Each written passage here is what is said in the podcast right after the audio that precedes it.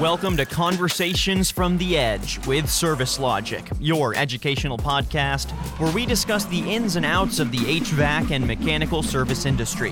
Find out how we can help you increase efficiency and how we deliver excellent service in the real world.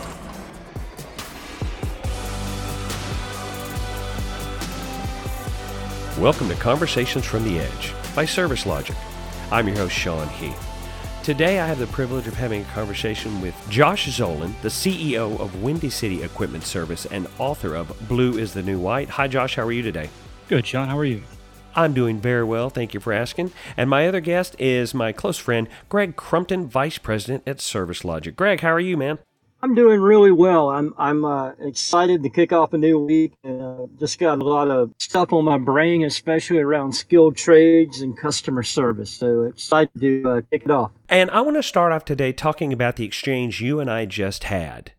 Personal, we know a little bit about each other, and that changes the tone and the way that we communicate. Those soft skills are so important in every industry, but possibly even more so in the skilled trades. So, the first question I have for you today is tradesmen are often stereotyped as like gruff workmen. Why don't more people recognize the overwhelming soft skills that these tradesmen possess? You know, we, we've talked about this a couple of times, Sean, and, and it's so weird that we have that uh, stigma. I, I think it's a stigma that we as a, a nation have, and, and probably even consumers in general have, that skilled tradesmen are just brutal workers and, and like, you know, big, heavy, strong, and, and grunting kind of people. But it, it's so important. And, and it, Josh being in, in the business like I am and have been for many years, it's just about communication, describing to the customer, describing to your coworkers what you're up against and what you're going to do to resolve the challenge that's looking at you and um, it's just it's just a huge piece of the puzzle and soft skills can be learned and honed just like any other skill right josh yeah absolutely um, and you know, to Greg's point, he he's absolutely right. You know, it's easy to uh, perceive something from somebody who walks into your restaurant or your place of business. Um, you know, and and a lot of times they these guys get dirty. You know, and and they're big guys. They they like to swing wrenches and hammers and you know so it, it's it's a little bit hard sometimes to break past that uh, you know but at, at, the root of it at the heart of it all uh, you know these guys they give you the shirt off their back if they could. A situation where a tradesman is interfacing with a customer or a client is usually a very personal interaction. Uh, they're in your home, in your child's bedroom, fixing a vent, or you're in their actual restaurant and they're giving you food that's going into your face. These are very delicate situations and the proper level of, of relationship and personal skills really can help ease a customer's anxiety. And that's ultimately the goal of a tradesman. You're, they're trying to solve a problem and there's no reason to exacerbate the situation by making it feel awkward or uncomfortable. So soft skills really are just as important as any wrench or other tool you could have in your toolkit. Sean I, I would i would say that soft skills and communication skills I used to think they were like 50 50 uh, versus a technical uh, prowess, but I really think that soft skills, the ability to put people at ease, and just overall EQ, as we would define it in, in this day and age, is superior. Because if a guy or a lady working on a piece of equipment doesn't know that particular piece of equipment overtly well, there's always the internet or, or to call Josh as your supervisor or to call the factory. There's always help available on the technical side. But to be able to communicate that and to put the customer at ease, I think far outweighs the ability to read a meter or a set of gauges. That's, that, that's how I take it anyway. Let's talk about that mindset. What techniques or procedures do you think we need to put in place to help set up new tradespeople for long term success? When I hear Josh talk, I, I'm immediately taken back to you know 37 years ago when I started in the industry and I was given a roll of quarters for the payphone.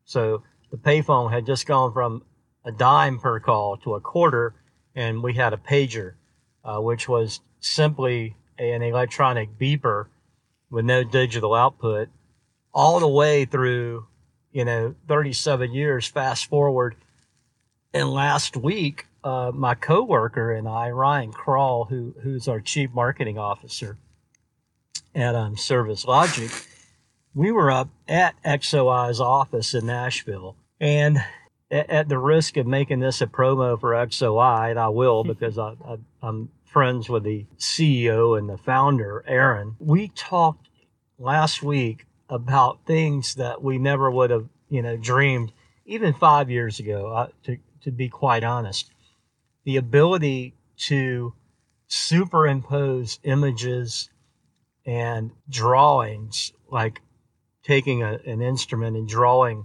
on a screen from from terminal number seven to terminal number 12 and showing a younger technician how to check for voltage between two terminals. And the technician on site is seeing this in real time, and he's being coached through this procedure by a more seasoned tech. That that goes into a whole different realm of solving the skills gap, but yet it doesn't fully, you know, discredit the fact that the younger techs having to learn on the fly because financially we can't put two people together anymore in a van and make it work economically. So uh, it's just tremendous at, at, what we've done uh, in a in a digital or in a technology way to enhance our delivery of services to the customer with fewer people available, more customers needing service we're able to bridge that gap through technology. So that's that's really exciting to me. Josh, with all of these advancements in technology, that's great. It increases the speed at which we can transmit these technical skills to the new tradesmen and women that come into the industry. But that doesn't solve the bigger, more pressing issue of getting these skilled tradespeople to come into the industry in the first place. And you discuss that in your book. Yeah, absolutely. And that's uh, uh, that is a huge issue, you know, and that and that is something that uh, that we're battling every day. Um, because just quite honestly, you know, these these kids for whatever reason, you know, aren't seeing a career in the trades as glamorous, right? And and uh, a, a, lot of these kids want glam. You know, they want uh, they want to be those software engineers. They want to be those high-powered sales associates. You know, they want to see everything that is depicted on TV and you know in podcasts and everything else that they're paying attention to as the elite. Um, so unfortunately, the skilled trades uh, kind of fall by the wayside just because of the perception you know that they have of everybody in the industry again you know a lot of it has to do i think with uh, with the way that they're depicted on tv or or whatnot or, or just the way that they're seen in in real everyday life you know? Um, but it's about connecting to them on their level i think and and that's that's what we're all trying to do now in in again this day and age with the technology that's available you know the the responsibility falls on us those inside the trades to bring to light you know what a career in the trades means and how many different trajectories are actually available you know you want to be that high powered sales associate there's a place in in the sales department for you you know you want to be um, a manager, an entrepreneur. Uh, you know, you want to travel, you want to do all this stuff that uh, is is available to you in the trades. They just, they, you know, they just they don't know about it, and um, so so that's kind of what we're up against, and and you know that's one of the issues that I, like you said, try to address in the book, and and um, I think a good place to start is to educate the actual educators, uh, educate the parents. You know, those who grew up in an era where a college education was the only measure to true success, um, changing their mindset so they can in turn uh, translate that to to those that they influence, their kids and their students. Now, I want to speak for Greg and myself right now because we are just a couple of years older than Josh. And Greg, you'll correct me if I'm wrong, but I'm always a big fan of the definition of glam or glamorous, meaning that I can afford to pay my bills consistently. There's not a lot of ups and downs. There's a very steady line of income. And in Greg and I have talked about this before, in the trade skills, it's dependable, it's a very good way to earn a living, and it's incredibly consistent. Yeah, you know, that's probably more in line with how you and I think, Sean, because I, am I'm, I'm, and I'll go back to yesterday. Uh, I'm riding in a car with my in-laws and my wife, and then two girls, 12 and 10 years old. And one of the girls is really into interior design, which my wife is. And through gamification, this young lady showed my wife how to download an app where she could decorate this house. And my, my wife's playing along really well because she, you know, she's, she's pretty successful at what she does. But to see the passion that this young lady had for doing something that pastimes would be undoable without walking into a house uh, and, and decorating. Th- this girl was able to decorate a home and change colors and patterns and what have you. But I think that whole gamification piece is, is going to be important. So I, I was listening to a podcast this morning on the on the drive in, and Gen Xers are now the biggest percentage of the workforce. So the the podcast was, you know, old old geezers like me and you, Sean. You know, we're we're baby boomers and we're fading.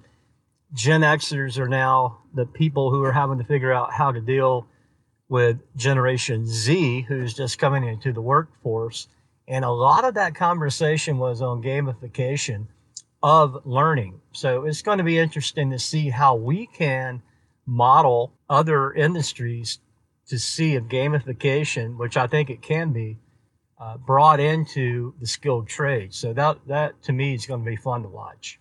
One of the, the key components of gamification is that it is a self driven aspect. That is a key component in success. And that self drive is also part of the nature of all successful tradespeople. What's the old uh, phrase? Nobody ever fell up a mountain. Josh, when you were doing the research for your book and getting together all of your thoughts, did you find that motivation was a key challenge for these new members of the workforce? Um, yes and no. I mean, you know, with the with the research that I found, you know, the the new workforce, um, generation Z's, let's let's call them, you know, and they they want to be challenged you know uh, they they really do you know there's a lot of another stigma that goes around right is that uh, the, the these coming generations are kind of uh, work averse is is what I like to call it um, but it's just it's it's not true you know they're all uh, they're all willing to work and they want to work and and they have you know self-motivating factors and and their own disciplines that they follow um, you know and again i think it goes back to just not knowing enough about the skilled trades and how they can achieve that within. Uh, you know to them uh, i think that you know swinging a hammer or turning a wrench uh, is basically the same challenge day in day out. You know what's more what more is there to being a plumber than fixing a toilet all day long or fixing a sink? You know they they don't they don't know what else goes into it. They don't know what kind of learning uh, comes from it, what kind of uh, you know advancement they can get by just devoting themselves, uh, you know, day in day out to perfecting their craft. Um, you know, so I, I think it's just another area of the perception that we talk about that has to be brought to the forefront. Um, you know, because it's you know you take the proper steps. And I was just having a conversation with uh, with somebody the other day um, about how you know, you can literally go from high school to an apprenticeship to uh, you know a, a, journeyman, and then take that and and into any direction that you choose. So, you know, if you want the challenge of entrepreneurship, which, I mean, let's be honest, this day and age, entrepreneurship's on this pedestal, right? That's kind of, I'd say that's what a lot of, uh, a lot of kids and a lot of young people um, are striving to do. There's, it, it's just so mainstream now. Everybody wants to be an entrepreneur. Uh, you know, and, and I think they all are beginning to understand the the work that's involved in in doing that.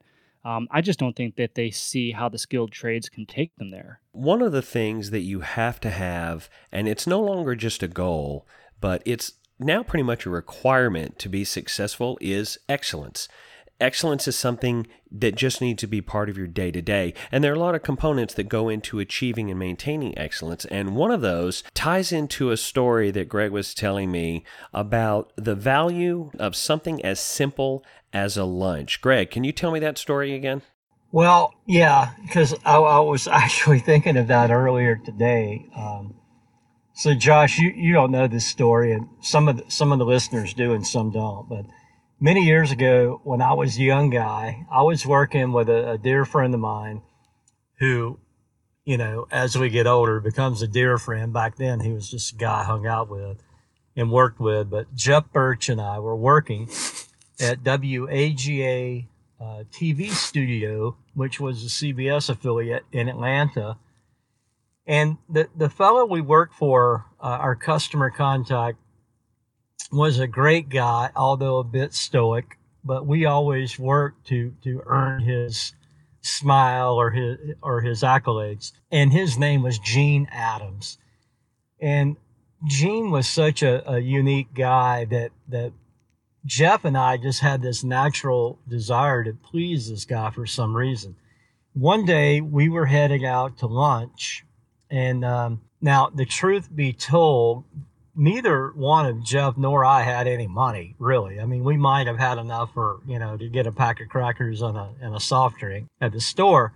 But for some reason, my crazy self decided to ask Gene if we could get him something for lunch while we were out. And I remember I looked at Jeff and he had this bewildered look in his eye, like, what the heck are you doing? Anyway, long story is that, that luckily Gene did not want any lunch from these two goofy air conditioning guys that are working on his equipment.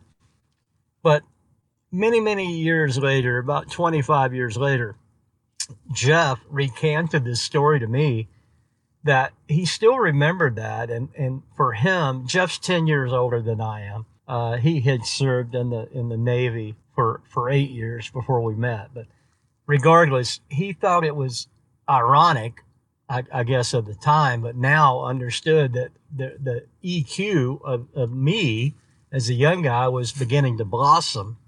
That I would even ask the customer if we could help him for lunch, and uh, so that that was kind of the the story uh, that that I was telling Josh, which to this day, um, you know, it, it, says a lot about one more step and everything we do uh, can really make you a, a, a better rounded person and that would would kind of transcend to making you a better technician or hopefully and i think the piece of information from that story that can apply to everything we've talked about today is it is a human being's instinct to be social. That really is a key factor in helping you decide not if you want to go into a skilled trade, but which skilled trade you want to go into. Would you think that's a fair assessment? For everyone who doesn't know, a young lady in Canada, her name's Jamie McMillan.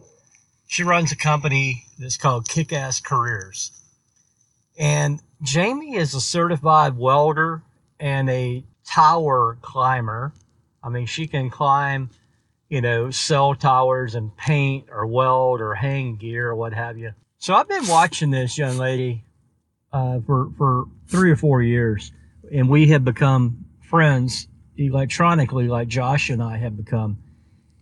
She is creating such a buzz among young ladies for skilled trades that it's just crazy.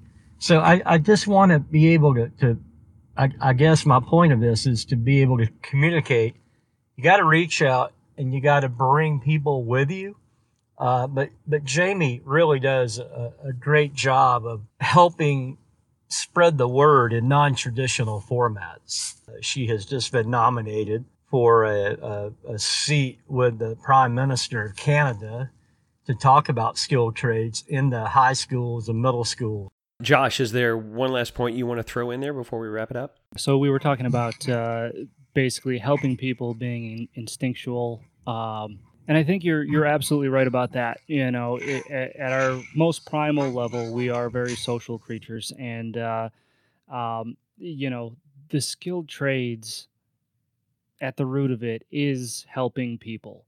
And I think that's going to be most important moving forward to resonate with uh, the coming generations because um, the the coming generations do seem to be uh, a, a lot more empathetic uh, than I thought that, uh, that they would, and they they are very very intent on uh, you know the ability to make a difference, um, to change the world, to to help people, and and you know just be good humans, basically.